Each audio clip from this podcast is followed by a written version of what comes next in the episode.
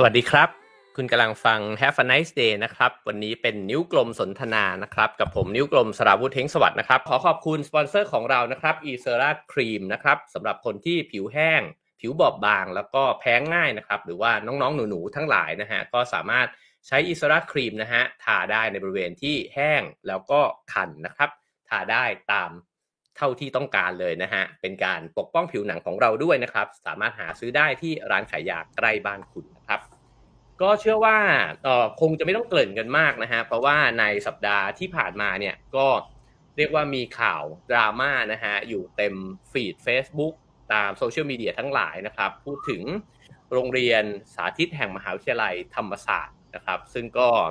มีบทสัมภาษณ์นะครับของ บุคคลที่เราจะพูดคุยด้วยในวันนี้แหละนะครับ รองศาสตราจารย์ ดร อนุชาติพวงสำลีนะฮะซึ่งก็เป็นประธานบริหารโรงเรียนสาธิตมอทอเนี่ยแหละนะครับ ก็สิ่งที่ทำให้ผู้คนบางส่วนนะครับ อาจจะรู้สึกว่าเอโรงเรียนนี้สอนยังไงนะฮะเพราะว่าในบทสัมภาษณ์ของอาจารย์ที่เพจมัปป้าเนี่ยนะฮะก็มีการพูดถึงหลาย ๆ อย่างที่ หลาย ๆ คนอาจจะรู้สึกว่า เอ๊ะ มันไม่เหมือนโรงเรียนที่เราเคยเข้าใจรู้จักนี่นา นะครับ ก็เช่นนะฮะ ผมลองยกตัวอย่างให้ฟังก็คือ โรงเรียนนี้เนี่ยไม่ใส่เครื่องแบบนะครับ แล้วก็ไม่ได้เคร่งครัดเรื่องทรงผมอะไร ไม่ต้องตัดผมให้มันเหมือนสมัยที่เราเรียนกันมาเนี่ยนะครับ ไม่มีวิชาลูกเสือเนตรนารี ไม่เคารพธงชาติตอนเช้านะครับ ไม่สวดมนต์ตอนเช้า ไม่สอนพุทธศาสนานะครับ แต่จริง ๆเขาก็เรียนทุกศาสนานะฮะ แล้วก็ ไม่มีฝ่ายปกครองด้วยนะฮะ มีแต่ฝ่ายสนับสนุนนักเรียนและกิจกรรม แล้วก็ยังไม่ออกเกรดด้วยนะฮะ เพราะฉะนั้นเนี่ยฟังดูก็ อืม น่าสนใจมาก แล้วก็ประเด็นที่ก่อให้เกิดดราม่าก็อาจจะเป็นการที่เชิญอาจารย์ธงชัยวินิจกุลนะครับ ซึ่งก็อาจารย์ตัวอาจารย์อนุชาติเองก็ได้ให้คำตอบแล้วนะฮะว่าเชิญไปเพื่อที่จะ เรียนรู้นะครับว่าวิธีการศึกษาประวัติศาสตร์เนี่ยมันควรจะมีวิธีการศึกษาในลักษณะไหนบ้างนะครับ เหมือนกับเชิญให้อาจารย์ไปคอมเมนต์นะครับแล้วก็ให้คำปรึกษานะฮะเพราะฉะนั้นในวันนี้เนี่ยผมตั้งใจนะครับว่าเราจะไม่ลงไปขยี้ดราม่ากัน เพราะคิดว่าตัวโรงเรียนแล้วก็ตัวอาจารย์อ้อเองเนี่ยได้ตอบคำถามเหล่านี้ไปมากแล้วนะฮะแต่ว่าประเด็นที่ผมคิดว่าน่าสนใจ แล้วก็น่าจะเป็นประโยชน์กับคุณผู้ฟังทุกคนเนี่ยก็คือว่าเราเนี่ยจะ สามารถที่จะรับมือนะฮะกับโลกที่มันเปลี่ยนแปลงไปเนี่ยด้วยการเรียนรู้ในแบบใหม่ๆเนี่ยได้ยังไงบ้างนะครับ แล้วก็เชื่อว่าโรงเรียนแห่งนี้เนี่ยได้ทำการทดลองนะฮะแล้วก็ได้ได้ทดลองจริงอะกับนักเรียนจริงโรงเรียนจริงนะครับ แล้วก็ตัวอาจารย์เองได้เรียนรู้อะไรจากสิ่งเหล่านั้นบ้างนะครับ ผมยกตัวอย่างคำนะฮะที่อาจารย์ออได้พูด เช่นบอกว่าจะต้องสร้างนิเวศการเรียนรู้ที่ดีขึ้นมานะครับหรือว่าการศึกษาเนี่ยมันไม่ควรจะเป็นความทุกข์ของแผ่นดินนะฮะที่น่าสนใจก็คืออาจารย์บอกว่าตัวนักเรียนก็ต้องเรียนรู้ ครูก็ต้องเรียนรู้นะฮะพ่อแม่ผู้ปกครองก็ต้องเรียนรู้เหมือนกัน อีกประเด็นหนึ่งที่คิดว่าจะคุยกันในวันนี้ก็คือว่า ในโลกที่มันเปลี่ยนไปเนี่ยตัวผมเองกับเพื่อนๆได้คุยกันเนี่ยเพื่อนที่มีลูกวัยรุ่นเนี่ยนะฮะก็มีความขัดแย้งกันระหว่างพ่อแม่กับลูกด้วยเหมือนกัน แล้วพ่อแม่กับครูความสัมพันธ์ก็ขาดหายไปนะครับ สิ่งเหล่านี้เนี่ยเออมันมีวิธีไหมที่ทำให้ความสัมพันธ์เหล่านี้เนี่ยมันเออมันทำความเข้าใจกันได้มากขึ้น แล้วก็เรียนรู้ไปร่วมกันนะครับ เพราะฉะนั้นขอเชิญรองศาสตราจารย์ ดร อนุชาติพวงสำลีนะครับ หรือว่าอาจารย์อ้อนะครับ สวัสดีครับอาจารย์ครับ สวัสดีครับ สวัสดีครับ เอ๋สวัสดีครับ ครับผมก็ขอเริ่มต้นแบบนี้เลยครับว่า เราได้ยินในดราม่าเนี่ยเขาจะพูดคำว่าล้างสมองใช่ไหมฮะ ผมก็เลยอยากถามอาจารย์สักนิดนึงว่า การศึกษาเนี่ยมันสร้างคนได้จริงๆไหมนะครับ แล้วก็ถ้าการศึกษาสร้างคนได้จริง ๆ เนี่ย สาธิตธรรมศาสตร์เนี่ยครับอยากสร้างคนแบบไหนขึ้นมาครับ โอเคครับเอ่อล้างสมองนี่คงคงไม่มีใครสามารถล้างสมองใครได้นะครับเอ่อเมื่อคืนนี้มีคุณครูท่านหนึ่งโพสต์สนุกสนุกนะครับ เอ๋เอ่อ เรามีชมรมให้เด็กนะครับ เลือกเยอะแยะมากมายเลย แล้วมีชมรมหนึ่งชื่อชมรม ROV คือเด็กๆเขาสนใจเล่น ROV กันให้สนุก แล้วก็เป็นการยกระดับการเรียนรู้ ก็มีคุณครูท่านหนึ่งต้องเข้าไปเป็นที่ปรึกษากับเด็กนะปรากฏว่าในที่สุดเด็กติด ROV คุณครูติด ROV คุณครูก็เลยบอก เอ๊ะ ใครล้างสมองใครกันเนี่ย อะไรอย่างเงี้ยนะครับ อันนี้ก็เป็นตลกตลกนะครับทีนี้โจทย์โจทย์ของเราคืออย่างนี้ครับ เอ๋คือ คือหมายว่า เราทุกคนต่างตระหนักดีแล้วล่ะว่าว่าโลกมันเปลี่ยนไปอย่างอย่างมากอย่างรวดเร็วนะครับไอจินตนาการของของคนรุ่นเราหรือคนคนในยุคปัจจุบันเนี่ยที่มองต่อต่ออาชีพในอนาคตที่เกิดขึ้นเนี่ยนะครับ มันเปลี่ยนไปหมด มันถูกดิสรับไปหมดเอ่อเอ่อคนที่เรียนเก่งเรียนดี จะไปเป็นหมอไปเป็นแพทย์ ไปเป็นวิศวกร ไปเป็นนู่นนี่นั่นเนี่ยนะครับไอ คำว่าอาชีพในโลกปัจจุบันและโลกอนาคตเนี่ยมันเปลี่ยนไปหมดแล้วในปัจจุบันเนี่ยเราจะเห็นได้ว่าคนที่ทำมาหากินได้เนี่ยโดยเฉพาะคนรุ่นใหม่ๆ ขึ้นมาเรื่อยๆเนี่ยนะครับ มันถูกถูกถูกบอกว่าเอ๊ะมันมีอาชีพที่เกิดขึ้นที่เรานึกไม่ถึงในปัจจุบันเยอะแยะมากมายใช่ไหมครับ เราพูดถึงคนที่ร่ำรวยขึ้นมาจากเรื่องนู้นเรื่องนี้หรือทำเรื่องนั้นเรื่องนี้ได้ดี ๆ เนี่ย แสดงว่าจินตนาการของเราในเรื่องของคำว่าอาชีพเนี่ยเปลี่ยนไปหมด แม้แต่ว่าในอาชีพที่อยู่ในในเมนสตรีมอาชีพหลักก็ตาม อาชีพหมอสมมุตินะครับอาชีพแพทย์เนี่ยนะครับปัจจุบันแพทย์ก็จำเป็นต้องมีความรู้ที่หลากหลายใช่ไหมครับ ถ้าคุณจะไปเปิดคลินิก ถ้าคุณไม่มีความเข้าใจในเชิงธุรกิจเลยเนี่ย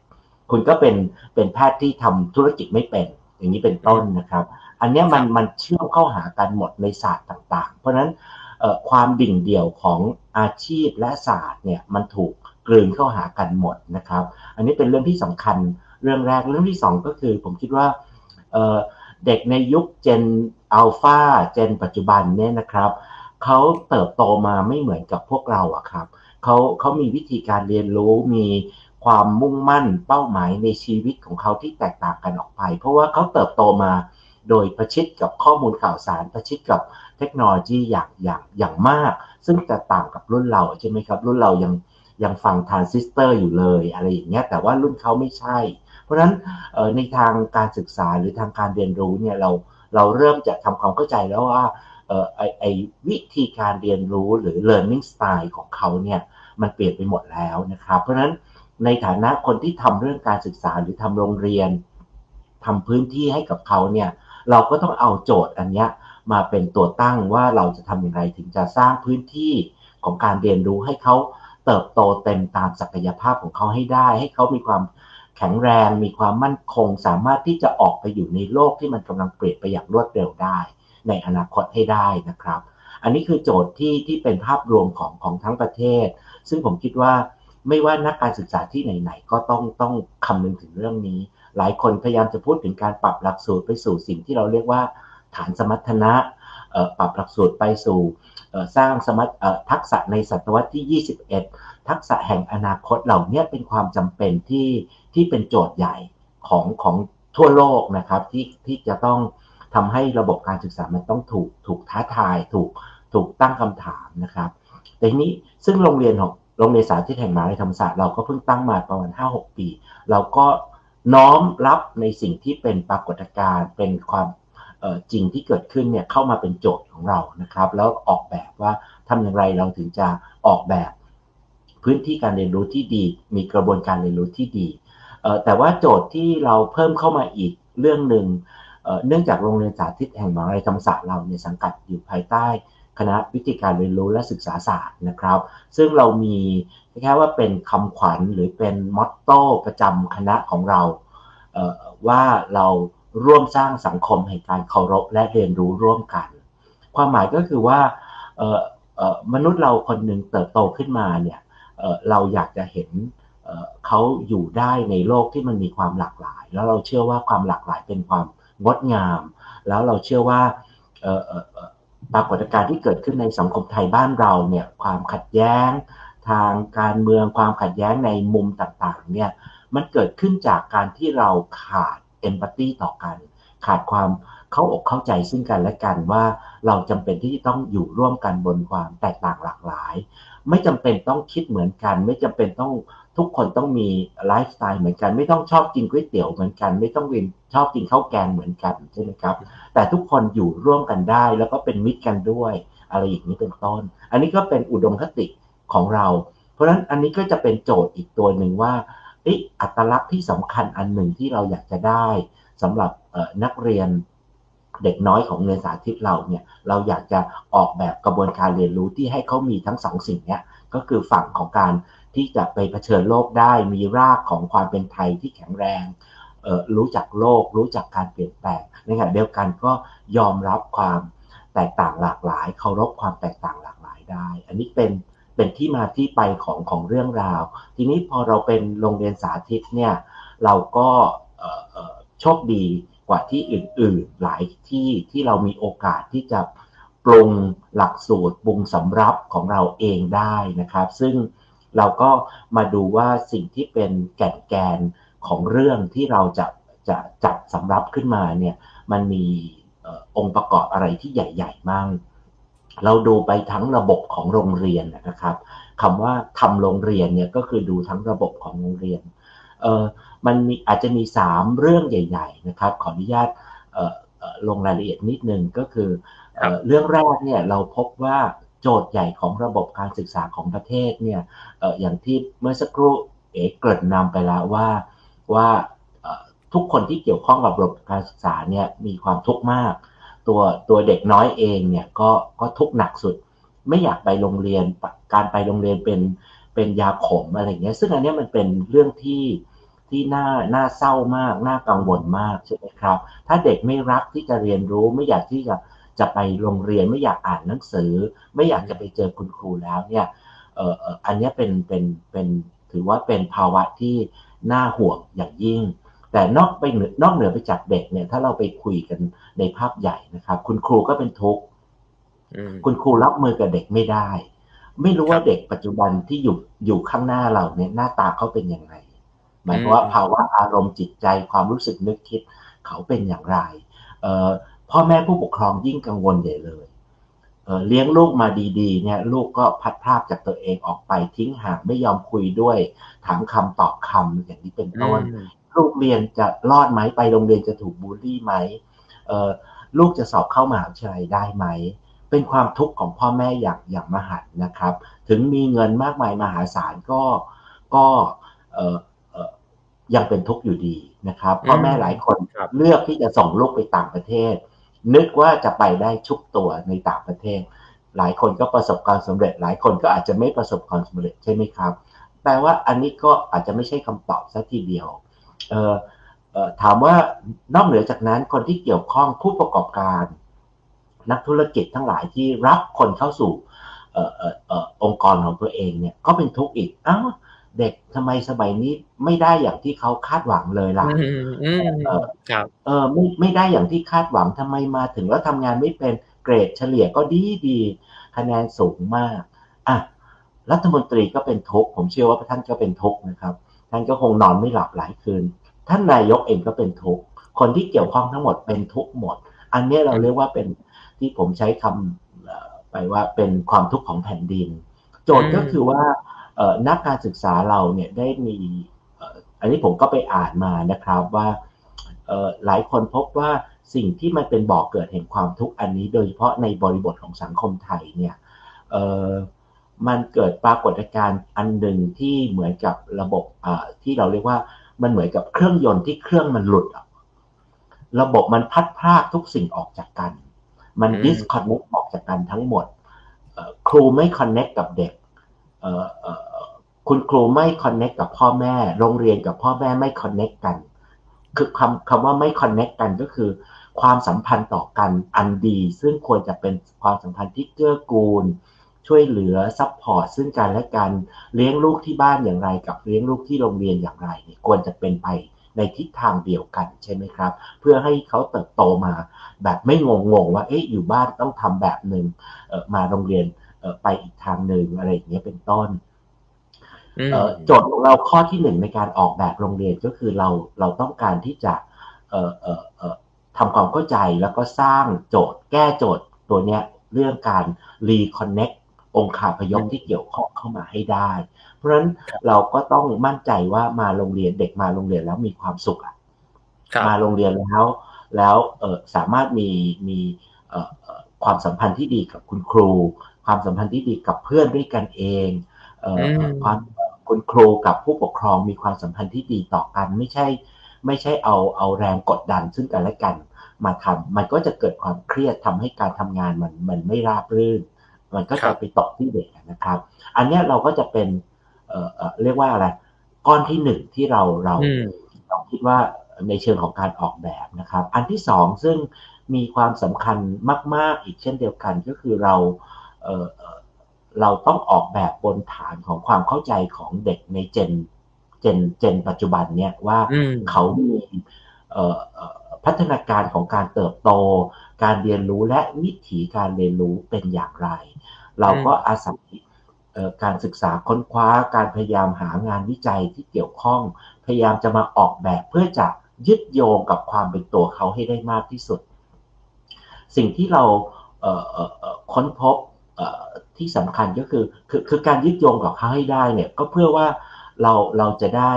เราจะได้รู้ว่าเรากำลังทำงานอยู่กับใครใช่ไหมครับ เรากำลังจะจะจะปลูกต้นไม้ชนิดไหนอะประมาณนี้นะครับเราพบว่ามันมีสองสาเรื่องที่ที่มันมีความสำคัญมากอันที่หนึ่งก็คือว่าเราพบว่าการมีพื้นที่ปลอดภัยสำหรับเด็กๆ เนี่ยสำคัญมากนะครับ การมีพื้นที่ปลอดภัยสำหรับเด็กๆสำคัญมาก ซึ่งการมีพื้นที่ปลอดภัยเนี่ยหมายความว่ามันไปตอบโจทย์เรื่องพัฒนาการนักจิตวิทยาก็บอกแล้วคืออันนี้ผมกำลังพูดถึงเด็กในวัยมัธยมต้นขึ้นมัธยมปลายนะครับสองสองมหนึ่งถึงมหกช่วงโดยเฉพาะช่วงวัยมต้นเนี่ยเป็นช่วงที่ที่พัฒนาการทางร่างกายอารมณ์จิตใจเนี่ย มีการเติบโตอย่างรวดเร็ว มีการเปลี่ยนแปลงสูงมากเขาเรียกเรียกว่าที่ว่าโกรทฮอร์โมนเนี่ยมันมันขับเคลื่อนอย่างรุนแรงนะครับเอ่อเอ่อเพราะนั้นมันจะเกิดปฏิกิริยาการเปลี่ยนแปลงในร่างกายสูงมากนะครับ ทีนี้เอ่อแต่ว่าอย่างในขณะเดียวกันเนี่ยเอ่อเด็กในช่วงวัยนี้เองก็ตาม เขากำลังมองหาเลิกลักเลย ว่าไอ้ไอ้ความเป็นตัวตนของเขาคืออะไรอะอัตลักษณ์เขาคืออะไร หน้าตาเขาควรจะเป็นอย่างไรรูปร่างเเขาจะเป็นไงอนาคตเขาจะไปยังไงดี ความชอบจริงๆเขาคืออะไร อันนี้การการฟอร์มอัตลักษณ์ของตัวเองเนี่ยเป็นโจทย์ใหญ่ของเด็กในวัยนี้นะครับ ซึ่งอันนี้ก็เลยเป็นที่มาที่ไปว่าอันนี้คือเป็นเดี๋ยวเดี๋ยวจะไปพูดต่อว่าทำไมถึงพ่อแม่หลายหลายหลายท่านอาจจะยังไม่ค่อยเข้าใจพัฒนาการของลูกว่า ทำไมลูกถึงชอบหลบอยู่ในห้องของตัวเองแล้วคุยโทรศัพท์กับเพื่อน เพราะว่าเขาเขาจะเริ่มเริ่มหนีห่างเขาเขาไม่ได้หนีห่างทางทางใจหรอก แต่ว่าเขากำลังค้นหาบางอย่างของเขาเขาจะหมกบุ่นกับกับสิ่งเหล่านี้นะครับ อีกประเด็นหนึ่งที่ที่เราพบว่าอะซึ่งก็นำไปสู่ว่าถ้าเราคิดว่าโจทย์ของการมีพื้นที่ปลอดภัยสำหรับเด็กในวัยที่ต้องการการพัฒนาการ ที่ค้นหาตัวเอง ค้นหาว่าอะไรคือความชอบไม่ชอบของตัวเอง อะไรคืออัตลักษณ์ของตัวเองกำลังปั้นตัวเองขึ้นมาเนี่ยสิ่งหนึ่งที่เราพบว่าเขาค่อนข้างจะจะปฏิเสธ หรือหรืออาจจะรับได้ไม่ค่อยดีนักนะครับ ก็คือการกักเกณฑ์บังคับเขาให้เป็นอย่างนั้นเป็นอย่างนี้ เพราะเขานึกถึงว่ามนุษย์คนหนึ่งอะเขาอยากจะเป็นตัวของเขาเองอะเพราะฉะนั้นการที่จะมาบอกเขาบอกสอน มาบังคับมาสั่งการ มาชี้นิ้วให้เขาทำอย่างนั้นอย่างนี้เนี่ย เด็กสมัยนี้เขาเขาไม่ได้เป็นอย่างนั้นเขาเขาเขาจะปฏิเสธนะครับ แต่ไม่ได้หมายความว่าเขาไม่ได้เชื่อฟังผู้ใหญ่เขาไม่ฟังผู้ใหญ่นะครับ อันนี้อันนี้เป็นคนละประเด็นแต่ว่าอันนี้คือสภาพแวดล้อมที่ที่มันมันจะต้องเออเป็นเป็นเงื่อนไขเป็น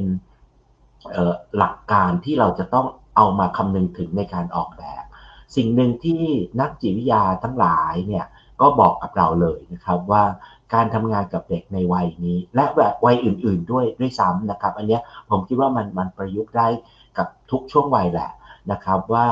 แทนที่เราจะใช้ negative force คือการเน้นกฎเกณฑ์ข้อบังคับกติกาอะไรเยอะๆเนี่ยนะครับ เราเปลี่ยนมาเป็น positive psychology ที่เรียกว่าจิตวิทยาเชิงบวกนะครับ การชวนเขาคุย ชวนเขากำหนดกติกาของเขาเองปลดเปลื้องบางอย่างอะไรที่ที่มันเป็นเป็นกฎเกณฑ์ที่มันไม่ค่อยจำเป็นสำหรับเขาที่เขาดูว่าไม่จำเป็น แล้วเราค่อยๆพาเขาไปสู่แก่นแกนของเรื่องให้ได้ อันนี้ก็อาจจะเป็นที่มาดรอปไว้ว่าทำไมเราถึงไม่บังคับให้เด็กตัดผม เด็กผู้ชายตัดผมเกรียนเหมือนเอตอนนี้นะครับ เห็นไหมย้อนยุคกับมันนะแต่เด็กเขาอยากจะไว้ ไว้ผมยาวอะเพราะว่าเขาอยากจะลองเขาอยากจะลอง เด็กผู้หญิงหรือ หรือเด็กผู้ชายเดี๋ยวนี้ก็อยากจะย้อมผมใช่ไหมแฟชั่นย้อมผมมาเยอะมากครับอะย้อมก็ย้อมลูก ไม่เป็นไรเราอนุญาตก็ก็เป็นตัวของลูกนะ แต่ว่าเราเราทำทำเรื่อง ซึ่งมันก็มีอีกหลาย ๆ เรื่องที่เราเราทำงานกับเขาไม่ว่าจะเป็นเรื่อง เนื้อตัวร่างกายของเขาเสื้อผ้าทรงผมนะครับ การยืนเข้าแถวเคารพธงชาติ หรือการเข้าคิวในโรงอาหาร การทำความสะอาดในห้องเรียน หรือหรือความสะอาดในโรงเรียน การแยกขยะเหล่านี้แทนที่เราจะเน้นการใช้มาตรการข้อบังคับ วางกติกาตั้งแต่ต้นเนี่ย เราพลิกเรื่องเหล่านี้มาเป็นเรื่องที่คุยกับเขานะครับความหมายของจิตวิทยาเชิงบวกก็คือว่าเรานำเงื่อนไขปัจจัยเหล่านี้เนี่ย มานั่งคุยกับเขาอะถ้าลูกอยากจะย้อมผมเนี่ย สิ่งหนึ่งที่ครูขอเลย จะดีไหมถ้าเกิดลูกคุยกับคุณพ่อคุณแม่ให้เข้าใจก่อน ว่าลูกจะย้อมผมแล้วนะ ซึ่งส่วนใหญ่คุณพ่อคุณแม่สมัยนี้เป็นคนพาลูกไปย้อมนะครับ แต่แต่ลูกถ้าลูกตัดสินใจว่าอยากจะย้อมผมเนี่ย ก็ก็ย้อมจะย้อมสีอะไรจะกี่เฉดก็ว่ามานะครับ แต่แต่รู้ใช่ไหมว่าการย้อมผมเนี่ย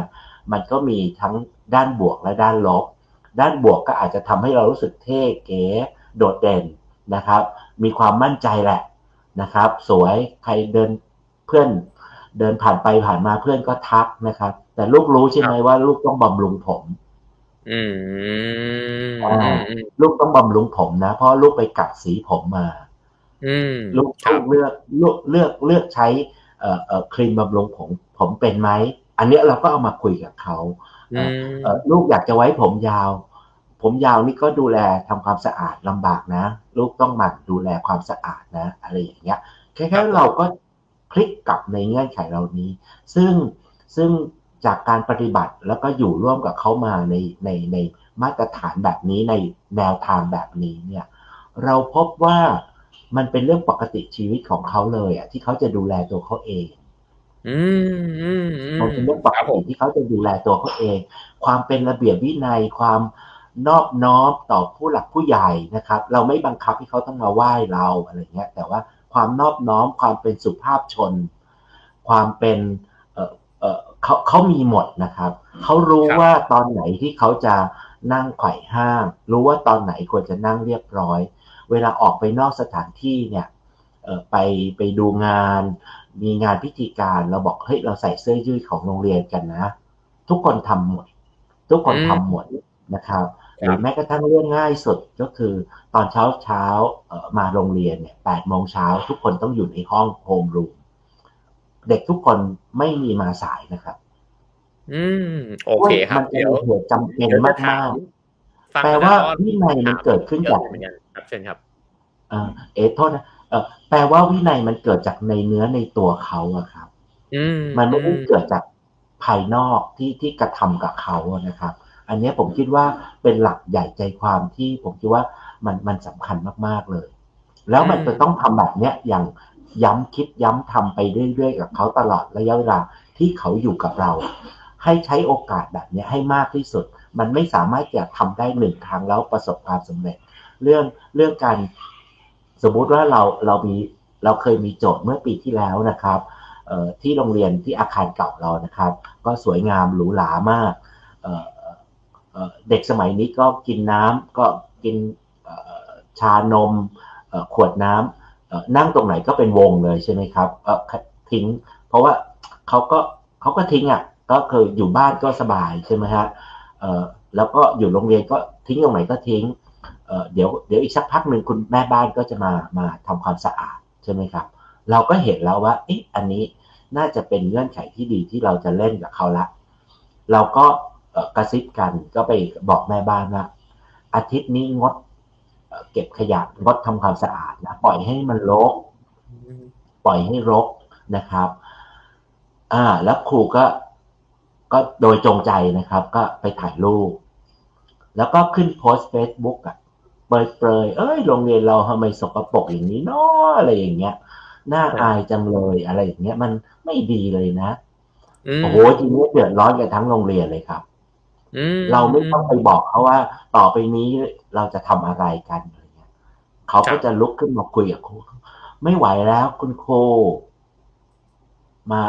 อะไม่ไหวแล้วยังไงดี แล้วเราจะช่วยกันยังไง อย่างนี้ครับ ในที่สุดผ่านไปหลายเดือนผ่านมา มันก็เกิดการพูดคุยแลกเปลี่ยนซึมซับกันไปเรื่อยๆ เกิดชมรมสิ่งแวดล้อม เเกิดการรณรงค์เอาถุงผ้ามาแขวนไว้ที่อาคารเพื่อให้รีไซเคิลนู่นนี่นั่นเนี่ยนะครับ อันนี้เป็นตัวอย่างเล็กๆนะครับ เราเราไม่ได้บอกว่าเราทำได้ดีมากหรือประสบความสำเร็จแต่ว่ามันเป็นกรณีศึกษาเล็ก ๆ ที่ที่เราจะต้องใส่ใจและทำงานกับเขาบนฐานคิดที่ว่าเราอย่าเพิ่งรีบไปไปวางกรอบให้กับเขาอะครับ แล้วอันนี้มันเป็นตัวพิสูจน์ของคำพูดที่แบบ สวยๆว่าเมล็ดพันธุ์แห่งความดีมันอยู่ในตัวตัวเด็กเขาอยู่แล้วเราจะบ่มเพาะเขาอย่างไรลดน้ำพรวนดินเขาอย่างไร อันนี้เป็นท่าทีของเราที่สำคัญมาก อันนี้ก็คือเป็นสองเรื่องใหญ่ ๆ นะครับ อันที่หนึ่งเรื่องการสร้างสร้างระบบนิเวศที่ reconnect อันที่สองก็คือการ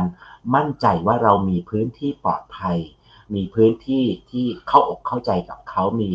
กราวรูที่ดีกับเด็กน้อยนะครับ อันที่เป็นหลักใหญ่ใจความของโรงเรียนเรื่องที่สามที่มีความสำคัญมากก็คือ ตัวหลักสูตรและตัวการออกแบบกระบวนการเรียนการสอน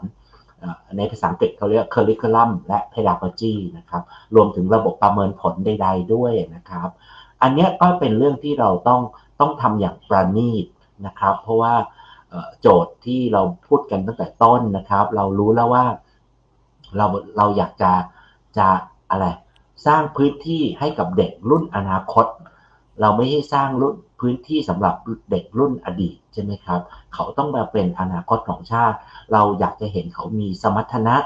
สมรรถนะมันต้องมีทั้งความรู้ มีทักษะด้วย คือมารู้อย่างเดียวทำไม่เป็นก็ไม่ได้ และมีทัศนคติที่ดีต่อต่อการ การทำงานตรงนั้นด้วยนะครับ เพราะฉะนั้นกระบวนการเรียนรู้การออกแบบเนี่ยจำเป็นที่จะต้องมีนวัตกรรม มีการค้นคว้าอยู่ตลอดเวลาต้อง very very dynamic การจัดรายวิชาทั้งหมดเราก็ปรุงใหม่หมดเลยนะครับ เราคิดว่าอะไรที่ที่เป็นคือคือแน่นอนแหละสาระหลักใหญ่ใจความเนี่ยตอนที่เราออกแบบเนื้อหาสาระเราก็ไปดูหลักสูตรของสพท ทางด้านวิทยาศาสตร์คณิตศาสตร์ก็เป็นตำราของสสวทตำราคณิตศาสตร์ดีๆ ของเคมบริดจ์เราไปเอามาหมดนะครับ ภาษาอังกฤษที่ไหนดี สอนการสอนที่ดี เราเอามาหมด เพราะว่าเราคิดว่าเด็กไทยมีความสามารถแล้วเรียนรู้ได้ เราไม่ได้ด้อยกว่าคนอื่น ในทางใด ๆนะครับ เพียงแต่ว่าโอกาสที่เราจะเอามาให้เขาเนี่ยมันน้อย นะครับ เพราะนั้นเราก็เอามาหมด แล้วเราก็มาเอามาปรุงสำรับใหม่นะครับ เราก็แบ่งกลุ่มวิชาเป็นกลุ่มประสบการณ์ สิ่งที่เรามีเพิ่มเติมไปคือเราจัดเป็น 5 กลุ่มประสบการณ์นะครับ ซึ่งซึ่งจะไม่ลงรายละเอียดแล้วกัน คือเราก็ก็มีเรียกว่าเป็นอะไรพยายามปรับปรับแนวทางการออกแบบหลักสูตร และ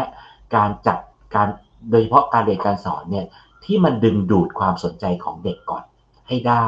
นะครับ แล้วเอาความจำเป็นเบื้องต้นขึ้นมาให้ได้ก่อนเเราใช้คำว่ามอต้นเน้นหลากหลายมปลายเน้นลงลึกนะครับ ในระดับมัธยมปลายเนี่ยเราไม่มีสายวิทย์สายศิลป์ละนะครับ เด็กจะลงลึกเรียนเรียนแบบรายวิชาใหม่ ๆ ที่เขา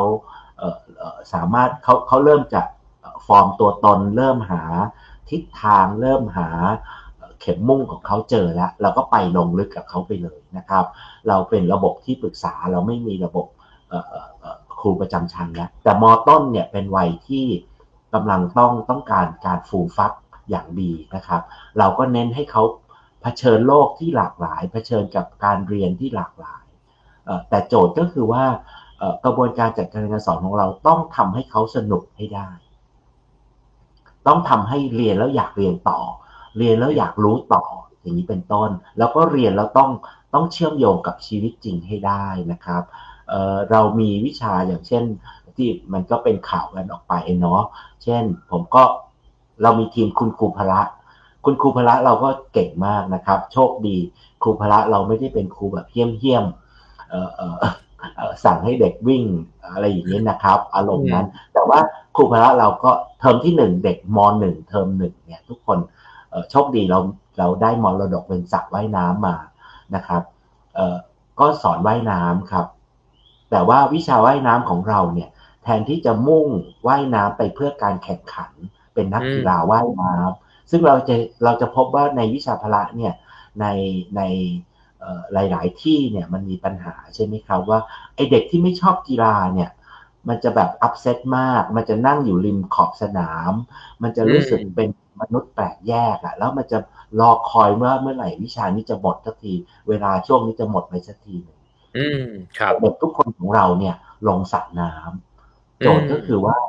ผ่านไปหนึ่งเทอมเนี่ย ถ้าคุณตกน้ำเนี่ยคุณต้องรอดนะก็เลยกลายเป็นว่าว่ายน้ำเพื่อเอาชีวิตรอด คุณจะว่ายกันเชียงผีเสื้อเป็นหรือไม่เป็นเนี่ย เราไม่สนใจอะ เราเราสนใจว่าคุณรอดเอาตัวรอดได้ ดีไปกว่านั้น ช่วยเพื่อนได้ด้วย ถ้าเพื่อนจมน้ำแล้วคุณว่ายน้ำอยู่ คุณรู้วิธีช่วยเพื่อนยังไง ลากตัวเพื่อนขึ้นมาจากสระได้อย่างไร อย่างนี้เป็นต้นนะครับอันนี้ก็เป็นตัวอย่างเล็ก ๆ ที่ที่เราก็พลิกวิธีการสอนพอหลังจากนั้นถ้าเขาว่ายน้ำเป็นเอาตัวรอดแล้วเนี่ย จะไปลงลึกไปไปเป็นนักกีฬาไปเรียนให้มันเยอะขึ้นอะไรก็ว่ากันไปนะครับ อันนี้ก็ก็เป็นสิ่งที่เราเราพยายามทำหรือ หรืออีกอันหนึ่งที่เรา address เราก็ทำค่อนข้างจะเยอะก็คือ การออกแบบวิชาที่มันเหมาะสมกับสุขภาวะของของเด็กในวัยนี้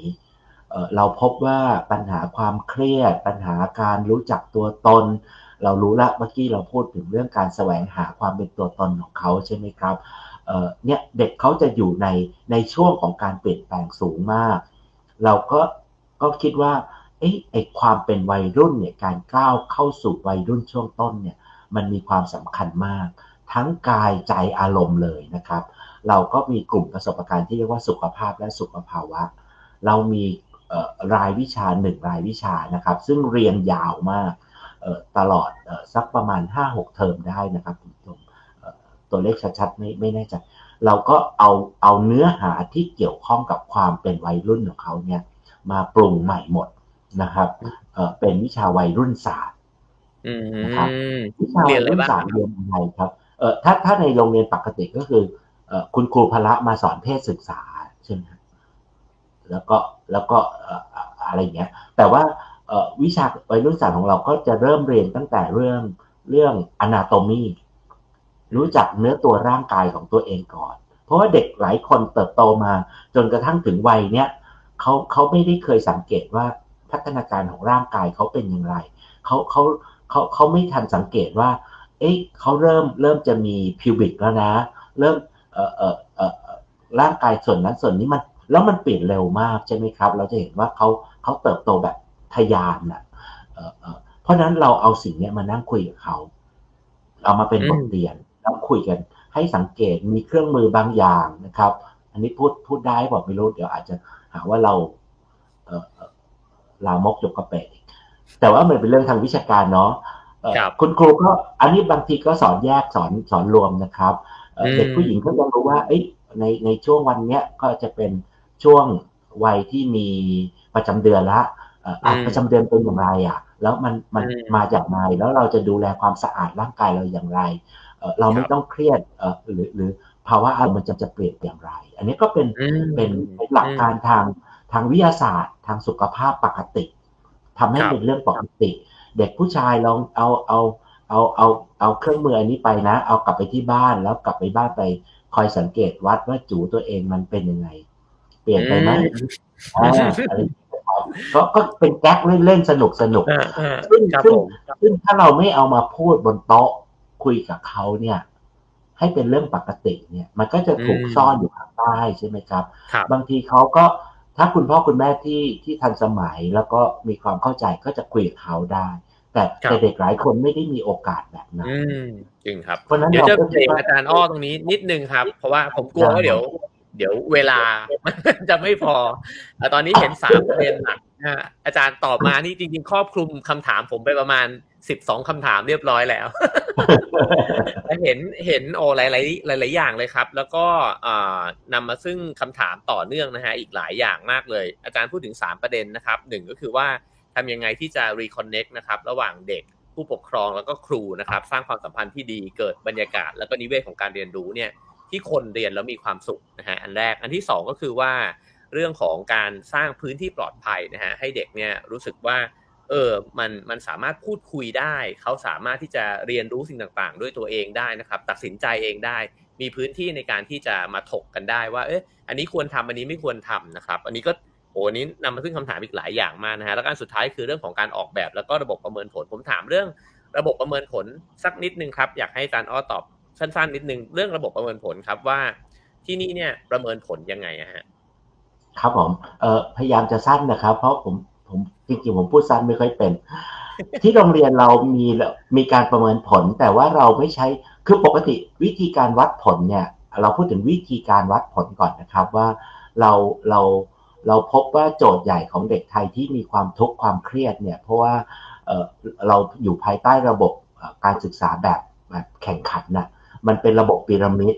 คนเก่งคนดีเท่านั้น คนได้เกรดสูงสูงเท่านั้น ที่คือคนที่ประสบความสำเร็จคนที่อยู่หน้าห้อง แต่เราคิดว่าระบบประเมินผลที่เราอยากจะทำเนี่ยเราเปลี่ยนหมดนะครับว่า เพราะเราเชื่อว่าเด็กทุกคนมีพัฒนาการมีความแตกต่างหลากหลาย เราจึงไม่เน้นการประเมินผลแบบโดยใช้วิธีการสอบครั้งเดียวนะครับ แต่ว่ามีการเก็บสะสมคะแนนโดยการทำงานทำการบ้านใด ๆ เนี่ยเยอะแยะมากมายหลากหลายรูปแบบ แล้ว สิ่งที่ถูกประมวลมาเนี่ยไม่ถูกนำมาตัดสินเป็นเกรด เฉลี่ย1 2 3 4นะครับ ไม่ไม่ไม่ได้บอกอย่างนั้น แต่ว่าแต่ละวิชาที่เขาเรียนเนี่ยอย่างสมมุติว่าเมื่อกี้พูดถึงวิชาวิถีศรัทธา วิวิชาว่ายน้ำเพื่อเอาตัวรอดเนี่ยเขาคุณครูก็จะมีสเกลบอกว่าสิ่งนี้เอ่อเอ่ออาจจะสามสี่สเกลนะครับทำได้มาตรฐานอยู่ตรงกลาง ทำได้ยังไม่ค่อยดี ต้องควรจะอยากจะได้รับการพัฒนาต่อทำได้ดีมากแล้ว หรือทำได้ดีเลิศเลยนะครับสามสี่สเกลนี้ด้วยเหตุผลอะไร คุณครูก็จะบันทึกพฤติกรรมบันทึกผลงานของเด็กเนี่ยมาตลอดนะครับ แล้วก็ผลลัพธ์ออกมาก็จะเป็นสเกลเด็ก แต่ละคนก็จะมีสเกลของตัวเองในแต่ละวิชาในแต่ละเทอมที่แตกต่างการที่เราบอกเด็กตัดเกรดเนี่ยกับการที่เราบอกเด็กเป็นสเกลเนี่ยครับมันส่งผลยังไงกับการรับรู้ของเด็กฮะมันแตกต่างกันยังไงครับอาจารย์อ๋อมากเลยเอ๋อันเนี้ยคือโดยย่อก็คืออันนี้นะครับ เมื่อเมื่อสิ้นเทอมเนี่ย เด็กน้อยกับคุณครูกับพ่อแม่ อันนี้พ่อแม่ต้องมาแล้วนะครับ มานั่งคุยกันสามฝ่าย มาคุยกันว่า ผลออกมาเป็นอย่างนี้เนี่ยคุณครูมองว่าสิ่งนี้คือทำได้ดีแล้วสิ่งนี้ยังยังไม่ไม่ดีนู่นนี่นั่น คุณลูกเนี่ย คุณนักเรียนเนี่ยคิดว่าอยากจะทำอะไรให้มันดีขึ้น อยากจะพัฒนาไหมแล้วมันมีถ้าอยากจะพัฒนามันติดปัญหาอะไร ต้องการการช่วยเหลืออะไร อยากจะทำอย่างไรต่อ คุณพ่อคุณแม่ก็มาบอกว่า เห็นอย่างนี้แล้วเนี่ย คุณพ่อคุณแม่จะมีบทบาทในการมาเสริมอย่างไรบ้าง อันนี้เป็นต้นนะครับ ก็คือไปอ่านหนังสือเพิ่มไหมไปค้นคว้าอันนู้นอันนี้หรือว่าจะมานั่งคุยกับคุณครูเพิ่มอย่างเงี้ยเป็นต้นนะครับที่ถามว่าเหมือนกับทั้งมองย้อนแล้วก็มองไปข้างหน้าด้วย คือมันไม่ได้แบบว่าเพียงแค่รู้ว่าอ่าเรียนมาแล้วได้สี่ได้สามได้สองได้หนึ่งแล้วก็จบไปอย่างนั้นใช่ไหมฮะแต่ว่ามันนำไปสู่อะไรมากกว่าใช่ใช่ทีนี้ถามว่า Impact ในภาพใหญ่เนี่ยนะครับ สิ่งหนึ่งที่เราอันนี้อาจจะขอขออนุญาตเคลมว่ามันมันก็ แอนทายกับสิ่งที่มันเป็นระบบการแข่งขันพอสมควรนะครับ เราคิดว่าอันนี้มันมีความสำคัญกับนัยยะของประเทศเรามาก ก็คือว่าเราพบว่าเด็กเราไม่มีเซนส์ของการแข่งขันกันการแข่งขันในเชิงของความหมายของการชิงดีชิงเด่นนะครับ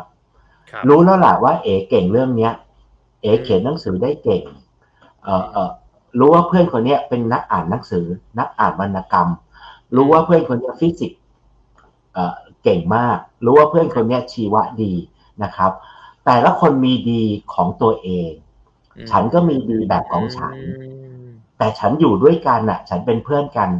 อะไรอย่างเงี้ยครับ เพราะฉะนั้นมันก็จะเริ่มหามุมหาเหลี่ยม หาทางในการเป็นตัวของตัวเอง แล้วก็อยู่ร่วมกันบน ไม่ได้รู้สึกว่าตัวเองด้อยกว่าคนอื่นนะครับ อันนี้เป็น quality อันหนึ่งที่ผมคิดว่ามันมีความสำคัญมาก แต่ไม่ได้หมายความว่าการมี sense แบบนี้แล้วทำให้ให้เลิกเรียนหรือไม่ท้อถอยนะครับ ไม่ได้มี sense แบบนั้น แต่ทุกคนมุ่งมั่นทำในสิ่งที่ตัวเองก็อยากจะทำให้มันดีขึ้นไปเรื่อยๆอืมเอ๊ะถามอาจารย์อ้อตรงนี้นิดนึงครับว่าอ่าเพราะว่าอาจารย์เกิดมาตั้งแต่ต้นเลยว่าการเอ่ออยู่ร่วมกันกับความหลากหลายให้ได้เนี่ยมันสำคัญใช่ไหมครับ เมื่อกี้ที่อาจารย์พูดก็ตอกย้ำประเด็นนี้อีก คืออยากทราบว่า เอ๊ะ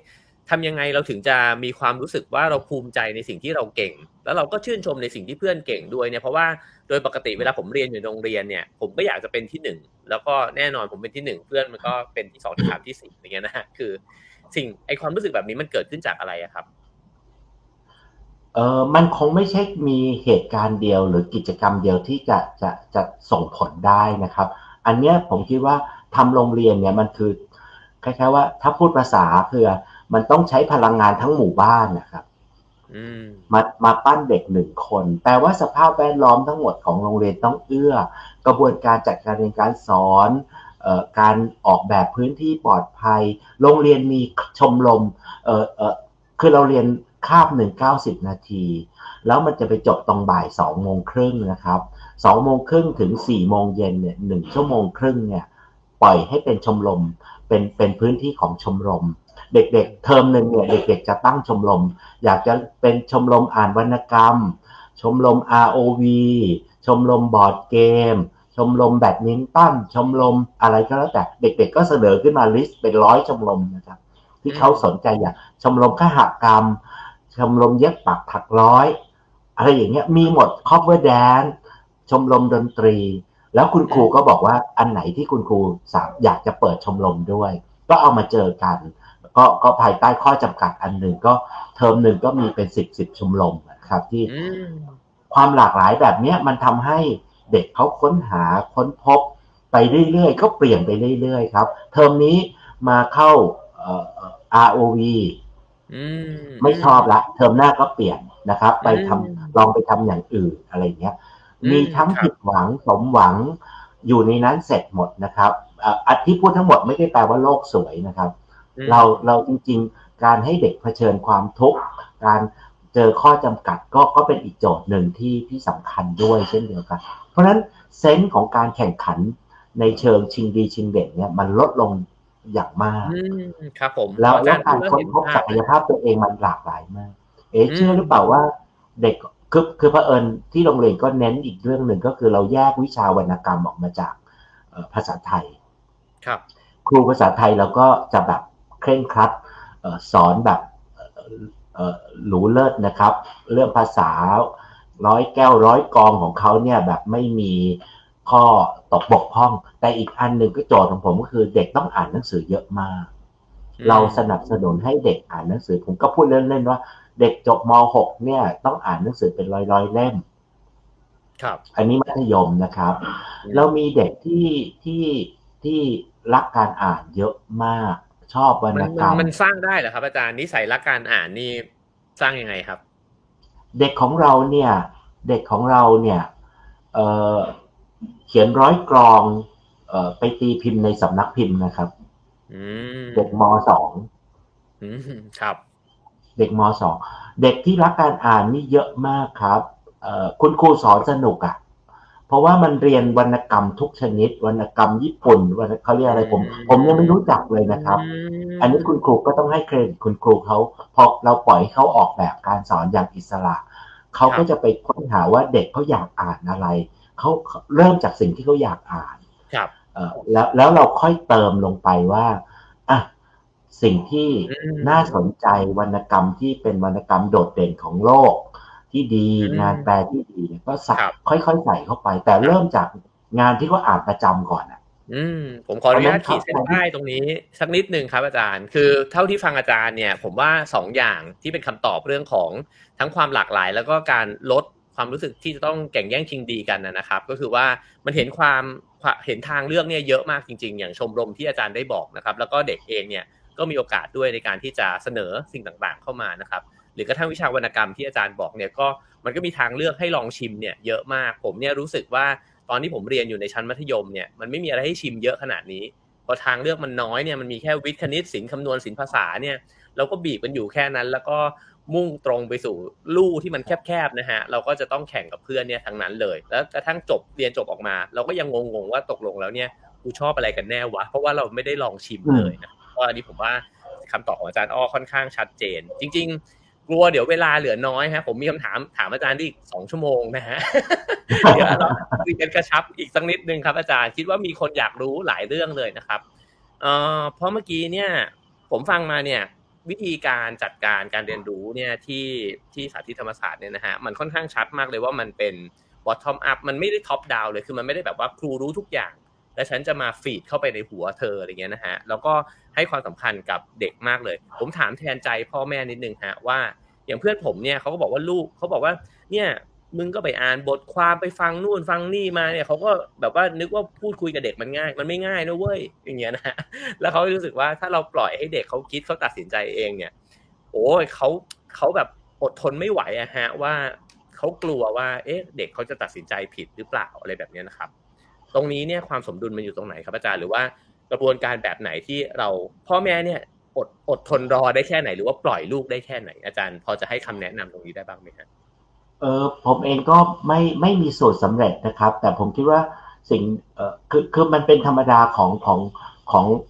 ปัญหาเรื่องความสัมพันธ์ระหว่างพ่อแม่กับลูกนะครับ ด้วยพัฒนาการของช่วงวัย พ่อแม่เองก็วัยกำลังเปลี่ยนเหมือนกันใช่ไหมครับ พ่อแม่วัยทองอะลูกวัยทีนอะ มันก็มันก็สวนทางกันอยู่แล้ว ทีนี้ด้วยเหตุผลทางเศรษฐกิจสังคมใด ๆ เรื่องภาระทางเศรษฐกิจเวลาใด ๆ ก็อาจจะหรือหรือความเข้าอกเข้าใจความคาดหวังของตัวเอง ก็อาจจะทำให้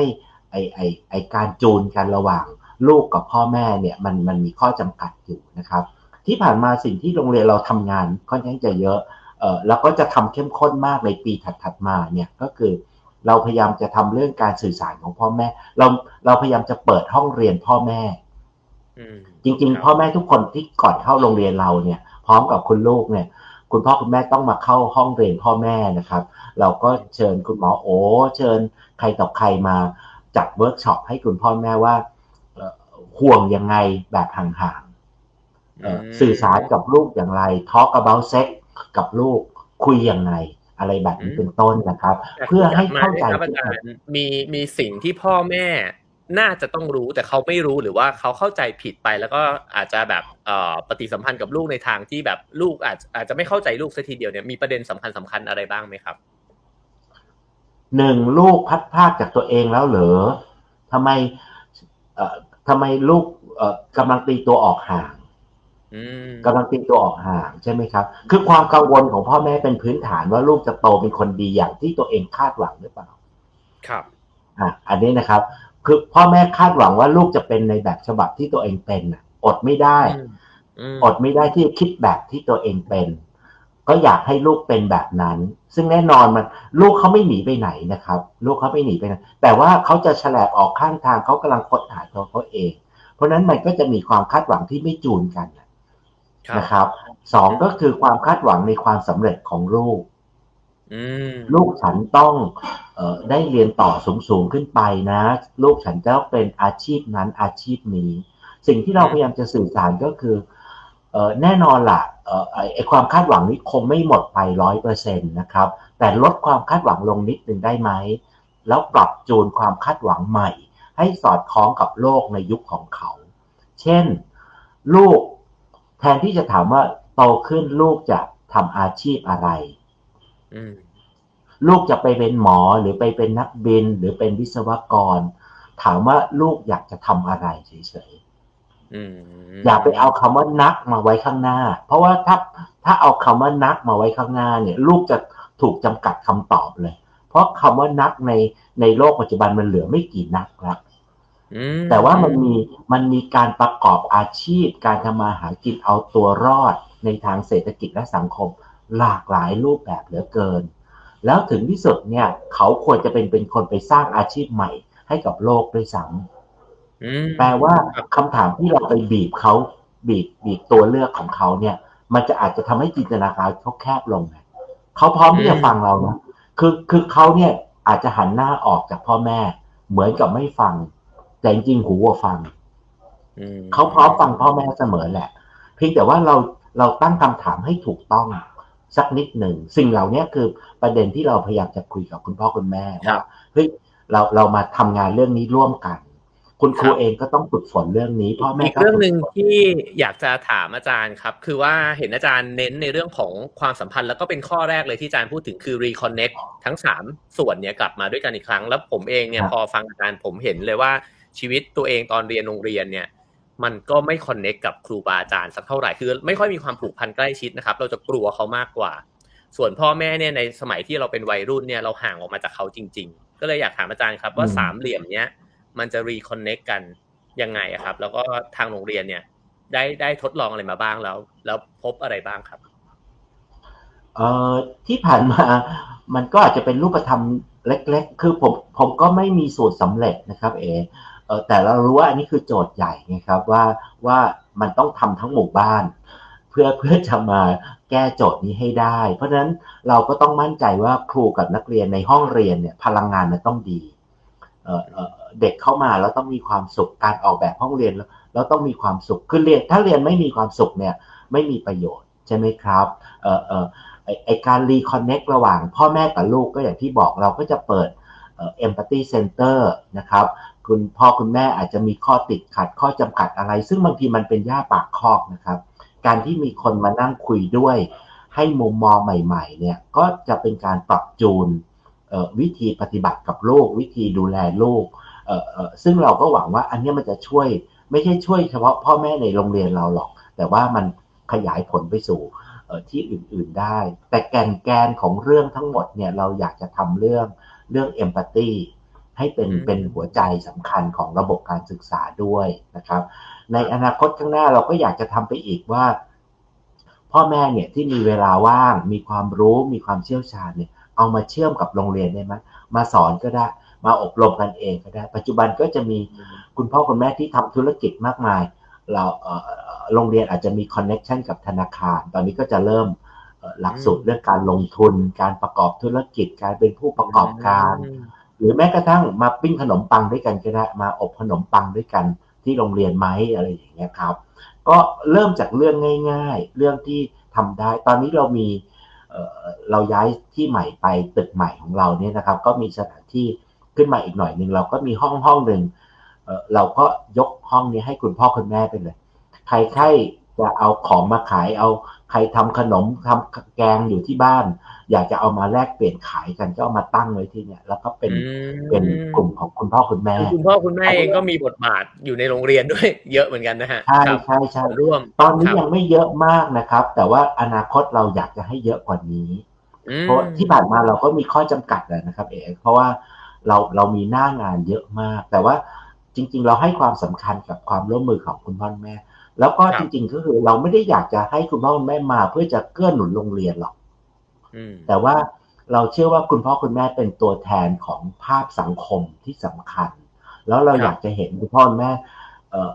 เป็นอีกพลังหนึ่งในการไปขับเคลื่อนสังคม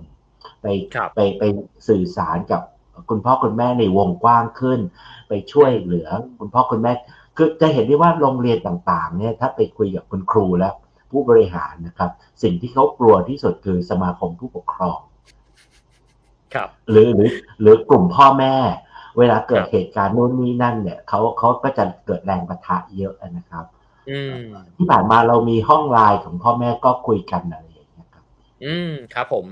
เอ่อถามแทนคุณครูบ้างครับอาจารย์ ผมเคยไปบรรยายในโรงเรียน แล้วก็คุณครูเนี่ยเขาก็บ่น เยอะเลยครับว่า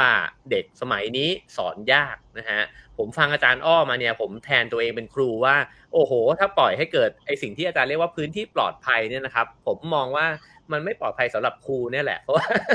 ถ้าเป็นครู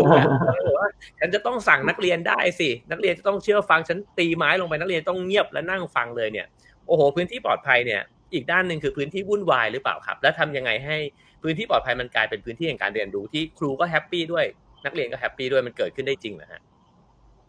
คุณครูเองก็ก็ต้องเปลี่ยน mindset นะครับ ว่าวิธีการที่เราจะ connect กับเด็กของเราเนี่ยเป็นอย่างไรเออเออแน่นอนโจทย์พัฒนาการของเด็กในวัยนี้เขาเปลี่ยนไปหมดแล้วนะครับเออเออปัญหาที่ที่เด็กเขาเผชิญความเครียดความซึมเศร้าใด ๆ เนี่ยก็คุณครูต้องต้องรับมือหนักมากคุณครูในต่างจังหวัดก็รับมือโจทย์เหล่านี้เยอะแยะมากมายนะครับ เด็กที่มาจากครอบครัวที่ไม่มีความพร้อม ซิงเกิลมัมหรือว่าไม่ไม่มีเลยเนี่ยก็มาด้วยด้วยโจทย์เหล่านั้นนะทีนี้ถ้าเราเราเราเริ่มจาก mindset ที่เราจะเอาความรู้ไปยัดให้กับเขาเนี่ยมันต้องเปลี่ยนละ แล้วก็นักนักการศึกษาก็บอกแล้วว่า การเรียนการสอนในอนาคตในปัจจุบันเนี่ยต้องเปลี่ยนครูจากทีเชอร์ทีเชอร์ในความหมายของการเป็นผู้บอกสอนเนี่ยให้เป็น facilitator ครูไม่ต้องเป็นคนที่รู้ทั้งหมด ผมผมมีคอร์สอบรมอันหนึ่งให้กับคุณครู เราใช้ชื่อว่าครูคือมนุษย์ ครูก็ผิดได้อะ ครูก็ร้องไห้ได้ ครูก็มีสิทธิ์ลุ้นหวยในวันที่หนึ่งและวันที่สิบหกอืมอืมอืมครับ คือคืออย่าอย่ามองว่าครูสูงส่ง เอ่อจนจนกระทั่งทำผิดไม่ได้ ไม่งั้นมันชีวิตมันจะจะเกรงไปหมดใช่ไหมครับพอมันไม่เป็นชีวิตจริง มันก็จะคอนเน็กกับเด็กแบบไม่เป็นชีวิตจริง มันก็จะตึงไปหมดอะไรอย่างเงี้ยนะครับ การการยืดหยุ่นปรับไมซ์เซ็ตตัวเนี้ยสำคัญมากการการแล้วแล้วถ้าเขาคอนเน็กได้เนี่ยวิธีการสอนแบบใด ๆนะครับ โจทย์ใด ๆ เนี่ยมันจะถูกคลี่คลายไปเยอะมากเลยนะครับครับถ้าเขาเชื่อมกับเด็กได้อยากทราบบรรยากาศในห้องเรียนนิดนึงครับอาจารย์อ้อครับว่าเป็นยังไงบ้างครับในห้องเรียนเด็ก ๆเขาอ๋อมีปฏิสัมพันธ์มีส่วนร่วมในการเรียนการสอนมากน้อยแค่ไหนยังไง แล้วมีวิธีแบบไหนครับ เยอะมากเด็กเด็กที่นี่ก็จะล้นอะ มันจะพูดไม่หยุด มันจะแย่งกันพูดอะไรอย่างเงี้ยแต่ก็ก็โอเคนะครับหมายว่า อันนี้พูดให้เวอร์หมายความว่าเขาเขาเนื่องจากว่าเราออกแบบการเรียนการสอนที่เป็น activity based ซะเป็นส่วนใหญ่ เพราะนั้นเขาก็จะต้องลงมือทำคุณครูก็จะสอนกันเป็นทีมเเราก็ไม่ได้เริ่มต้นจากการเลคเชอร์แต่เริ่มจากการลงทำงาน ลงปฏิบัติลงเด็กก็จะได้ฝึกฝนอย่าง จริงจังเยอะแยะมากมายนะครับ ครับ เมื่อกี้อาจารย์ก็พูดมานี่มันเป็นบุคลิกของเด็กนักเรียนที่ผมว่ามันก็แตกต่างไปจากที่เราเคยรู้นะครับ เพราะว่าปกติเวลาเราถามว่ามีใครอยากจะถามอะไรไหมก็จะเงียบนะฮะวันนั้นพี่จอบก็เพิ่งแซวเรื่องนี้อยู่นะฮะทำไมเด็กที่กล้ายกมือถึงพูดเก่ง มันเกิดขึ้นจากอะไรครับ ก็เราให้พื้นที่เขาเนี่ยครับ ผมว่าเขาเขามั่นใจว่าเขาเขาพูดกับเราแล้วเขาไม่ถูกตัดสิน ว่าถูกหรือผิดนะครับตัวอย่างเล็กๆที่ผมฟังคุณครูเล่ามาเนี่ยตอนที่อยู่ป .6 แล้วมาเข้าม .1 ที่โรงเรียนเราเนี่ยนะครับ คุณครูก็บอกว่าอะลองหยิบสมุดขึ้นมาซิครูอยากจะให้ลองจดประเด็นนี้เอาไปคิดต่อนะครับ สิ่งหนึ่งที่เป็นสัปดาห์แรก สัปดาห์ที่สองเนี่ย เด็กจะยกมือถามก่อนว่า คุณครูจะให้ขีดเส้นขั้นหน้าหรือเปล่า ต้องบนหัวกระดาษไม่ต้องเขียนวันที่พศด้วยเลขไทยไหม คุณครูก็บอกว่า เออ น่าสนใจเนาะเออ แล้วแล้วคิดว่าควรจะทำไหมหรือ หรือจะทำหรือไม่ทำดีอะเขาก็ยิ่งงงไปอีก เอ้าทำไมไม่บอกว่าทำหรือไม่ทำใช่ แล้วเราก็ไม่เฉลยเขาจนจนกระทั่งผ่านไปสามสัปดาห์สี่เขารู้แล้วว่าอ๋อ เขาเขาถูกอนุญาตให้คิดเองได้ ถ้าคุณอยากจะขีดเส้นข้างหน้าก็ขีดไป อยากจะเขียนหัวเป็นวันที่ก็เขียนไป เราไม่ว่า แต่ว่าจะเลือกไม่ทำก็ได้ อย่างนี้เป็นต้น มันก็จะเป็นแก๊กเล็กๆนะครับ ที่คุณครูจะต้องให้ความใส่ใจในการออกแบบทำงานกับเขาโยนคำถาม มีแท็กติกเล่นกับเขาให้เป็นนะครับ เพราะบางอย่างเนี่ยถ้าเขาเอ๊ะนิดเดียวอะ เด็กเขาไปเยอะเลย ถ้าเขาเอ๊ะนิดเดียวเขาไปเยอะใช่ไหมครับ เราต้องทำให้เขาเอ๊ะให้ได้อะไรอย่างเงี้ยครับ ฟังมาก็คิดว่าคุณผู้ชมก็น่าจะมีคำถามคล้ายๆ ผมเหมือนกันตั้งแต่ต้นนะฮะว่าสมมติเราเป็นพ่อแม่เนี่ย แล้วลูกอยากย้อมผม ลูกบอกว่าไม่ไหว้ไม่ยกมือไหว้ครู หรือแบบอ่าเนี่ยโหโรงเรียนก็ไม่มีสวดมงสวดมนต์อะไรเงี้ยนะฮะเออลูกฉันจะกลายเป็นคนเกเรไปหรือเปล่าเนี่ยย้อมผมเดี๋ยวมันจะ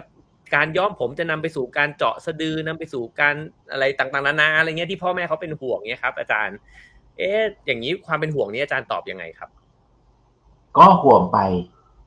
ก็เป็นยิ่งห่วงก็ยิ่งทุกข์นะครับ ก็ห่วงไปไม่เป็นไร ก็ก็คือความห่วงเนี่ยมันไม่หมดหรอก แต่ว่าแต่ว่าวางใจ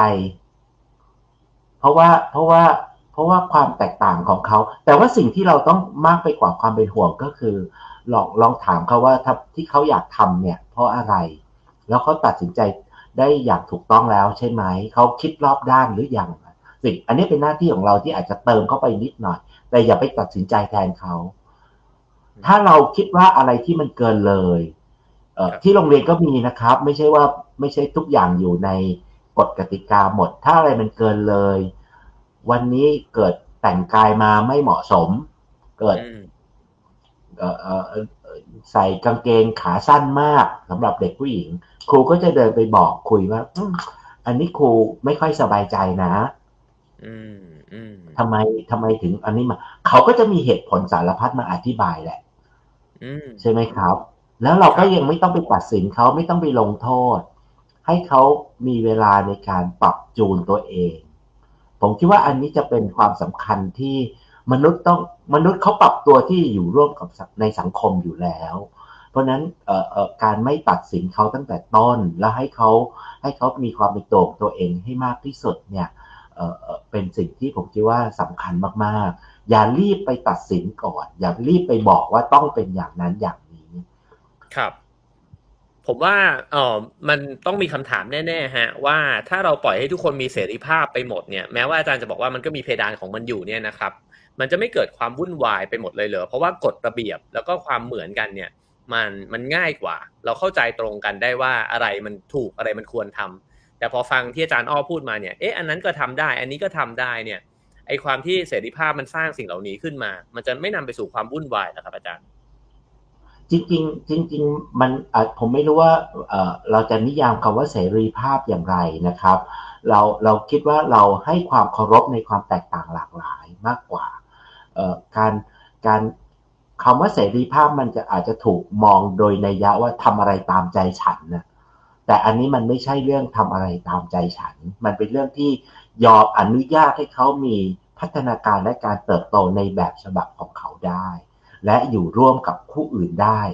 เขาเขาจะรู้ขอบเขตของเขาเองนะครับ เด็กๆเเขาจะรู้ขอบเขตของเขาเองเขามนุษย์ก็คือสัตว์ประเภทหนึ่งใช่ไหมครับ ย่อมรู้ว่าจะวงไหนคือวงเราอะอะไรที่มากหรือน้อยเขาจะตัดสัดส่วนของเขาไปเอง แล้วแล้วผมเชื่อว่าด้วยด้วยหลักการอันนี้เนี่ยมันมันจะไม่ทำให้เกิดความความ เรียกว่าอะไร ความวุ่นวาย ที่ผ่านมาเราไม่เคยเจอประเด็นความวุ่นวายอะไรแบบนั้นเนี่ยนะครับ เราเจอแต่ในด้านบวกตลอดเวลา ว่าเด็กเขามีอย่างอย่างตอนนี้ที่เราเจอทัวลงเนี่ยเราก็ตกใจนะครับ เพราะว่าเฮ้ยจะมีผลกระทบกับเด็กๆยังไงบ้าง ก็เช็คกับครูประจำชั้นนู่น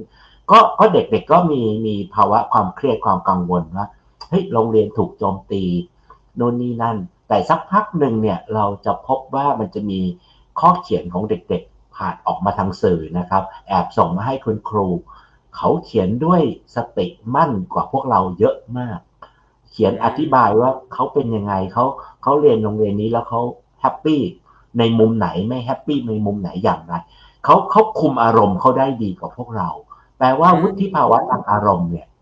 เขาแสดงออกมาในยามวิกฤตเนี่ยมันก็เป็นตัวบ่งบอกนะครับเขาเขาไม่ได้แบบมานั่ง ฟูมฟายร้องไห้เสียใจหรืออะไรอย่างเงี้ยครับ คือคือจะเห็นได้ว่าวิธีการแสดงออกเมื่อเมื่อเจอภาวะเนี่ยเราเราพบว่ามันโอเคมาก ๆ เลย ครับ เหมือนกับว่าเด็กๆก็ถูกฝึกมาให้มีความรับผิดชอบกับสิ่งที่ตัวเองจะคิดจะทำอยู่ตลอดเวลาอยู่แล้วนะอืมครับ ผม ผมถามอาจารย์อ้อยังพอจะมีเวลาใช่ไหมครับ ผมอาจจะรบกวนเวลาอีกนิดนึง เพราะยังรู้สึกว่ามีคำถามนะครับ แล้วก็คุณผู้ผู้ชมน่าจะได้ประโยชน์นะฮะถามเรื่องคุณครูนิดนึงครับ ผมได้คุยกับคุณครูยุคใหม่มาบ้างนะครับ แล้วก็หลายคนก็มีเจตนาดี อยากจะเป็นครูที่อ่อที่สอนได้ดีอะไรเงี้ยนะครับ มันมีเงื่อนไขอะไรติดขัดเหรอครับ อาจารย์ที่ทำให้ครูเนี่ยไม่สามารถที่จะสร้างระบบการเรียนการสอนแบบที่เขาต้องการขึ้นมาได้ หรือพื้นที่ปลอดภัยแบบที่อาจารย์บอกเนี่ยครับ คืออันอันนี้เท่าที่ผมได้สัมผัส โดยเฉพาะคุณครูในในสังกัดของรัฐบาลก่อนแล้วกันนะครับ คุณครูของสาธิตเนี่ยก็อาจจะแตกต่างไปในอีกบริบทหนึ่งนะครับเอ่อผมก็สงสารคุณครูนะครับว่าเราได้คนดีคนเก่ง ครูที่มีความสามารถเข้าไปสู่ระบบมากพอสมควรนะครับ คุณครูรุ่นใหม่ ๆ หรือแม้กระทั่งรุ่นเก่าก็ตามที่มีความมีใจรักทุ่มเทกับการจัด การเรียนการสอนเนี่ยเยอะมาก แต่ที่ผ่านมาด้วยด้วยข้อจำกัดหรือปัญหาในระบบราชการหรืออะไรก็แล้วแต่เนี่ยเออคือวิชาชีพครูมันเป็นวิชาชีพที่ได้ต้องได้รับการพัฒนาอย่างต่อเนื่องตลอดเวลา เพราะโลกมันเปลี่ยนวิธีการสอนมันต้องเปลี่ยนเเด็กแต่ละรุ่นที่เข้ามามันเปลี่ยนหมดนะครับ โจทย์มันเปลี่ยน ในอดีตในรุ่นผม คุณครูอาจจะไม่เจอเด็กที่แบบมีภาวะซึมเศร้าอะ หรือหรือที่ไม่เจอเพราะมันมันไม่ใช่ว่ามันไม่มี แต่ว่าปัญหามันไม่ปรากฏแบบนั้นใช่ไหมครับการเกเรมันก็เกเรแบบห้าวเป้งไปธรรมดาแต่เด็กสมัยนี้มันมันมีภาวะด้านในเยอะมาก เพราะฉะนั้นไอ้ทักษะของคุณครูในการที่จะรับมือกับปรากฏการณ์นี้ในโรงเรียนเนี่ยก็เปลี่ยนไปเยอะมาก เพราะฉะนั้นคุณครูจะต้องเป็นวิชาชีพที่ต้องได้รับการพัฒนาอย่างต่อเนื่อง หรือแม้กระทั่งที่เมื่อสักครู่ผมพูดว่า ต้องเปลี่ยนครูจาก teacher เป็น facilitator เนี่ย มนุษย์มันไม่ได้เปลี่ยนกันได้ภายในข้ามคืน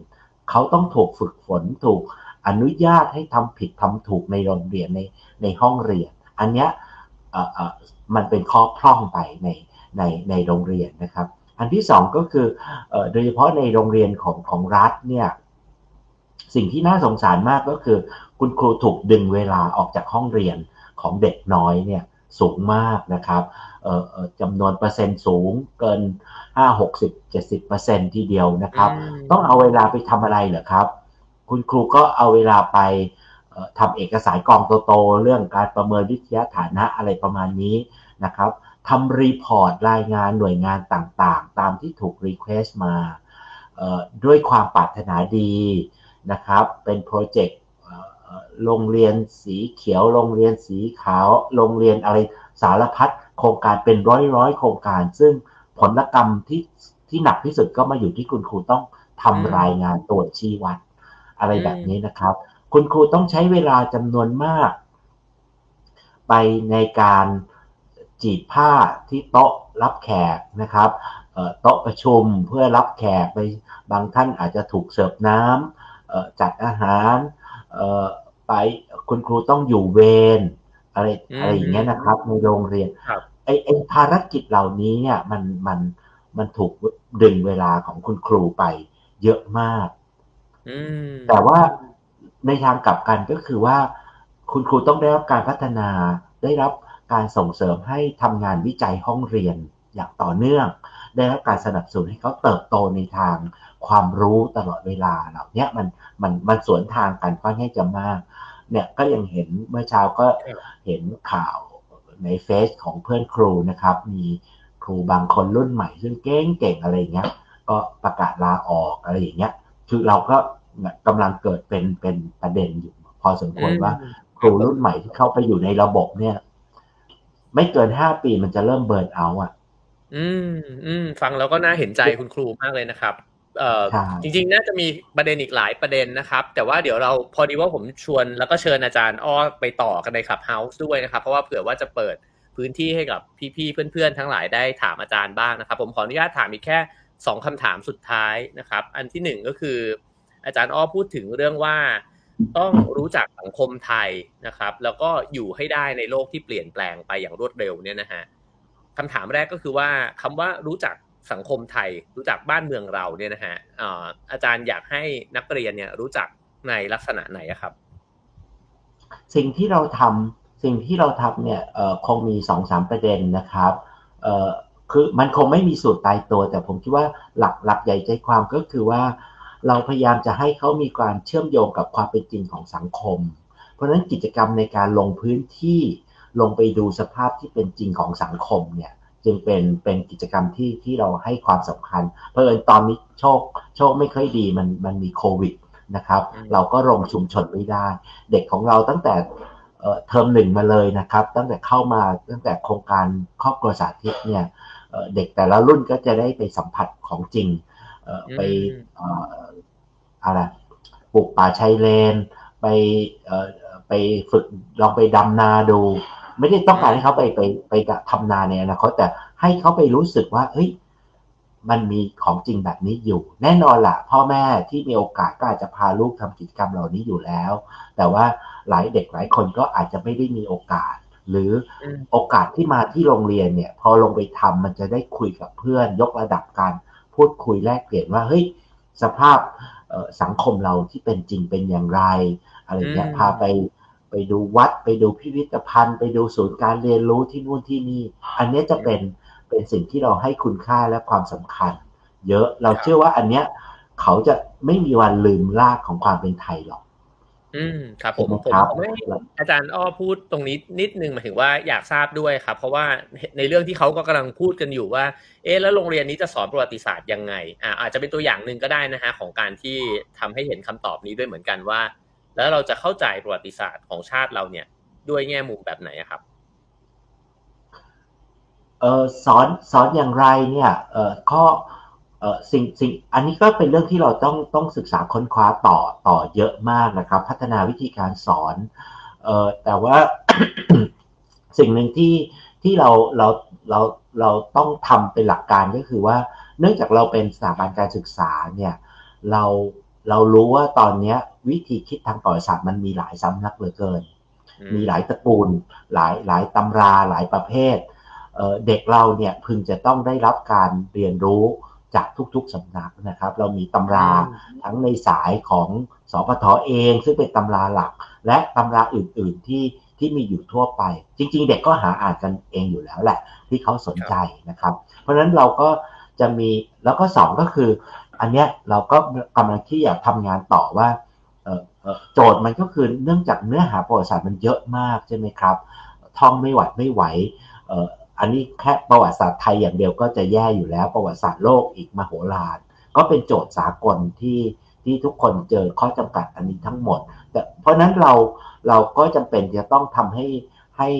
ก้าวไปสู่ว่า สอนอย่างไรให้เขาไปขนคว้า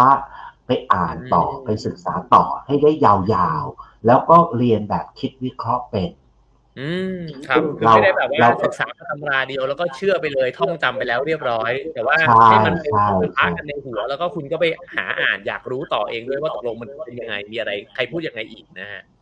ใช่คำถามสุดท้ายครับอาจารย์อ้อก่อนที่เราจะโยกกันไปในคลับเฮาส์นะครับอาจารย์พูดถึงเรื่องว่าโรงเรียนนี้อยากจะสอนเด็กเนี่ยให้เป็นพลเมืองโลกด้วยทำไม เราถึงจะต้องเตรียมตัว หรือว่าต้องเป็นพลเมืองโลกด้วยครับโอ้อันนี้ก็เป็นมันก็เป็นความจำเป็นของยุคสมัยถ้าสังคมเราอยากจะอยู่รอด เราจะอยู่อย่างทัดเทียมกับคนอื่นไม่ได้เป็นอะไรฮะเบี้ยร่างของเขาตลอดเวลาถูกเอารัดเอาเปรียบ สิ่งที่เป็นทุนที่สำคัญที่สุดในสังคมเราก็คือทรัพยากรมนุษย์ใช่ไหมครับ ตอนนี้ประชากรไทยเรา เรากำลังก้าวเข้าสู่สังคมผู้สูงอายุ นั่นหมายความว่าอินพุตที่เข้ามาเนี่ยคือคนรุ่นใหม่เนี่ยมันลดลงเรื่อยๆ ปริมาณของผู้เรียนในระดับประถมมัธยมต่างๆเนี่ยมันลดลงไปเรื่อยๆ ใช่ไหมครับ บวกกับค่านิยมเรื่องใบปริญญาก็เปลี่ยนไปด้วยนะครับ ทีนี้การที่ประชากรเด็กลดลงเนี่ยแปลว่าสัดส่วนการพึ่งพิงของเด็กต่อผู้ใหญ่วัยวัยเกินทำงานเนี่ยมันสูงขึ้น เด็กรุ่นใหม่นี่เขาต้องรับภาระสูงมากนะครับ ในสัดส่วนที่ต่อการพึ่งพิงทางเศรษฐกิจเนี่ยแน่นอนเราต้องไปทำให้ผู้สูงอายุมีการเรียนรู้ที่ต่อเนื่อง upskill อะไรก็ว่าไปแต่ว่าสิ่งที่เราอยากจะเห็นเด็กรุ่นใหม่ซึ่งมันน้อยอยู่แล้วเนี่ยต้องได้รับการเรียนรู้ที่ดีและเติบโตเป็นพลเมืองที่แข็งแรงมาก ๆ เพราะแล้วเราก็ไม่ไม่ไม่อะไร ไม่สามารถทนให้เกิดการสูญเสียเด็กสักคนเดียวออกจากระบบเด็กทุกคนคือทุนของประเทศเราหมดเลยนะครับ คือของมันมีน้อยอยู่แล้วอะพูดอย่างนั้นเถอะ เพราะฉะนั้นเราเราจะไม่ไม่ไม่ทิ้งเอาไว้ข้างทางเป็นเป็นเป็นของที่ไม่มีประโยชน์ใช่ไหมครับครับทุกคนคือทุนที่สำคัญทั้งหมด เพราะฉะนั้นระบบการออกแบบระบบการศึกษาเพื่ออนาคตเนี่ยต้องเก็บทุกคนมาได้ทั้งหมดอืม แล้วแล้วถ้าด้วยความเชื่อที่ว่าทุกคนมีความสามารถมีศักยภาพเอ่อเป็นตัวของเขาเองได้ แล้วก็เราถ้าเราพลิกวิธีการที่จะบ่มเพาะเขาได้เนี่ยนะครับเผลอๆด้วยจำนวนที่น้อยลงเนี่ยอาจจะทำให้เกิดนวัตกรรม เกิดยูทูบเบอร์เกิดอาชีพอืมใหม่ ๆ เกิดเศรษฐีไม่รู้นะเกิดคนที่ประสบความสำเร็จอะไม่อยากใช้คำว่าเศรษฐีเดี๋ยวมันจะเอาเรื่องเงินเป็นตัวตั้ง แต่ว่า คนที่มีความสุขไปไปเป็นกำลังของประเทศเราที่ที่สำคัญน่ะในอนาคตได้ได้ได้เยอะแยะมากมายอะครับ ขอสั้นสุดๆ นิดเดียวครับอาจารย์พลเมืองโลกต่างยังไงกับพลเมืองไทย คือเราเป็นพลเมืองไทยอยู่แล้วแหละ แต่ว่าแล้วพลเมืองโลกมันต้องเป็นไงอะครับ ขอสั้นๆนิดเดียวครับ โอ้ยตอบไม่ได้อะอันเนี้ยก็คือเราเราต้องต้องต้องผมเชื่อว่าไอการมีเอ่อเอ่อ จิตใจที่ที่เชื่อมโยงว่าเราเป็นหนึ่งเดียวกัน the oneness อืมเราคือหนึ่งเดียวกัน จริง ๆ ไม่มันไม่ใช่แค่เอ่อเอ่อ the oneness ในความหมายของมนุษย์ต่อมนุษย์เนาะว่าเราเป็นคนไทยกับคนในประเทศต่างๆเนี่ยก็คือเป็นหนึ่งเดียวกัน แต่ว่าเราเป็นหนึ่งเดียวกันกับทั้งระบบสังคมและสิ่งแวดล้อม อันนี้เป็นอีกโจทย์หนึ่งที่สำคัญมากนะครับ ว่าเราต้องเป็นมนุษย์ที่เชื่อมโยงกับมนุษย์เอ่อทั้งในประเทศและนอกประเทศให้ได้ และเราต้องเป็นมนุษย์ที่เชื่อมกับสิ่งแวดล้อมให้ได้นะครับอืมซึ่งอันนี้คถ้ารับผมไม่พูดอันนี้เดี๋ยวพี่จอบอัดผม พี่จอบรออยู่ในขับเอานะครับพี่อ้อครับ ผมครับ วันนี้ต้องขอบคุณอาจารย์อ้อมากๆครับ จริง ๆ แล้วมีเรื่องให้คุยกันอีกเยอะมากเลยนะครับ แล้วก็เอ่อจากจากคอมเมนต์นี่ผมเห็นคอมเมนต์เอ่อ สนุกสนานแล้วก็ตื่นเต้นกันมากเลยนะครับ ขอบคุณมาก ๆ นะครับ เดี๋ยวถ้าสำหรับคุณผู้คุณผู้ชมนะฮะที่สนใจก็ไปฟังกันต่อได้ใน Clubhouse นะครับ ชื่อห้องเดียวกันนะครับ เดี๋ยวอาจารย์อ้อก็จะไปอยู่ในห้องนั้นด้วยนะครับ ขอบคุณอย่างเป็นทางการหนึ่งครั้งครับอาจารย์อ้อครับ สวัสดีครับ ครับสวัสดีครับ ครับผม ก็ขอบคุณทุกคนด้วยนะครับ ที่ฟังมาถึงตอนนี้นะฮะ แล้วก็ขอขอบคุณสปอนเซอร์ของเราด้วยนะครับ e s e r a Cream นะครับสำหรับคนที่ผิวบอบบาง แพ้ง่ายนะครับ แล้วก็น้องๆ หนูๆ ทั้งหลายนะครับ สามารถทาได้ในบริเวณที่ผิวแห้งคันนะครับ ก็ทาได้ตามที่ต้องการเลยนะฮะ แล้วก็ซื้อได้ที่ร้านขายยาใกล้บ้านคุณนะครับ ขอบคุณ e s e r a Cream นะครับ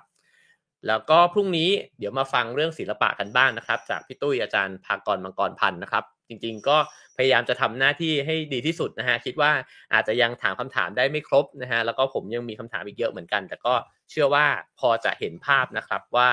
โรงเรียนสาธิตแห่งมหาวิทยาลัยธรรมศาสตร์ ได้มีวิธีการเรียนการสอนมีแนวความคิดยังไงบ้างนะครับ แล้วก็เชื่อว่าน่าจะได้เอ่อเกร็ดนะฮะความรู้วิธีการเนี่ยไปปรับใช้ ในเรื่องของการเรียนรู้นะฮะแล้วก็การมีปฏิสัมพันธ์นะครับกับลูกๆหลานๆของพวกเราด้วยนะครับ เจอกันพรุ่งนี้นะครับ ถ้าใครเล่น Clubhouse ก็ไปต่อกันใน Clubhouse นะครับ Have a nice day ครับ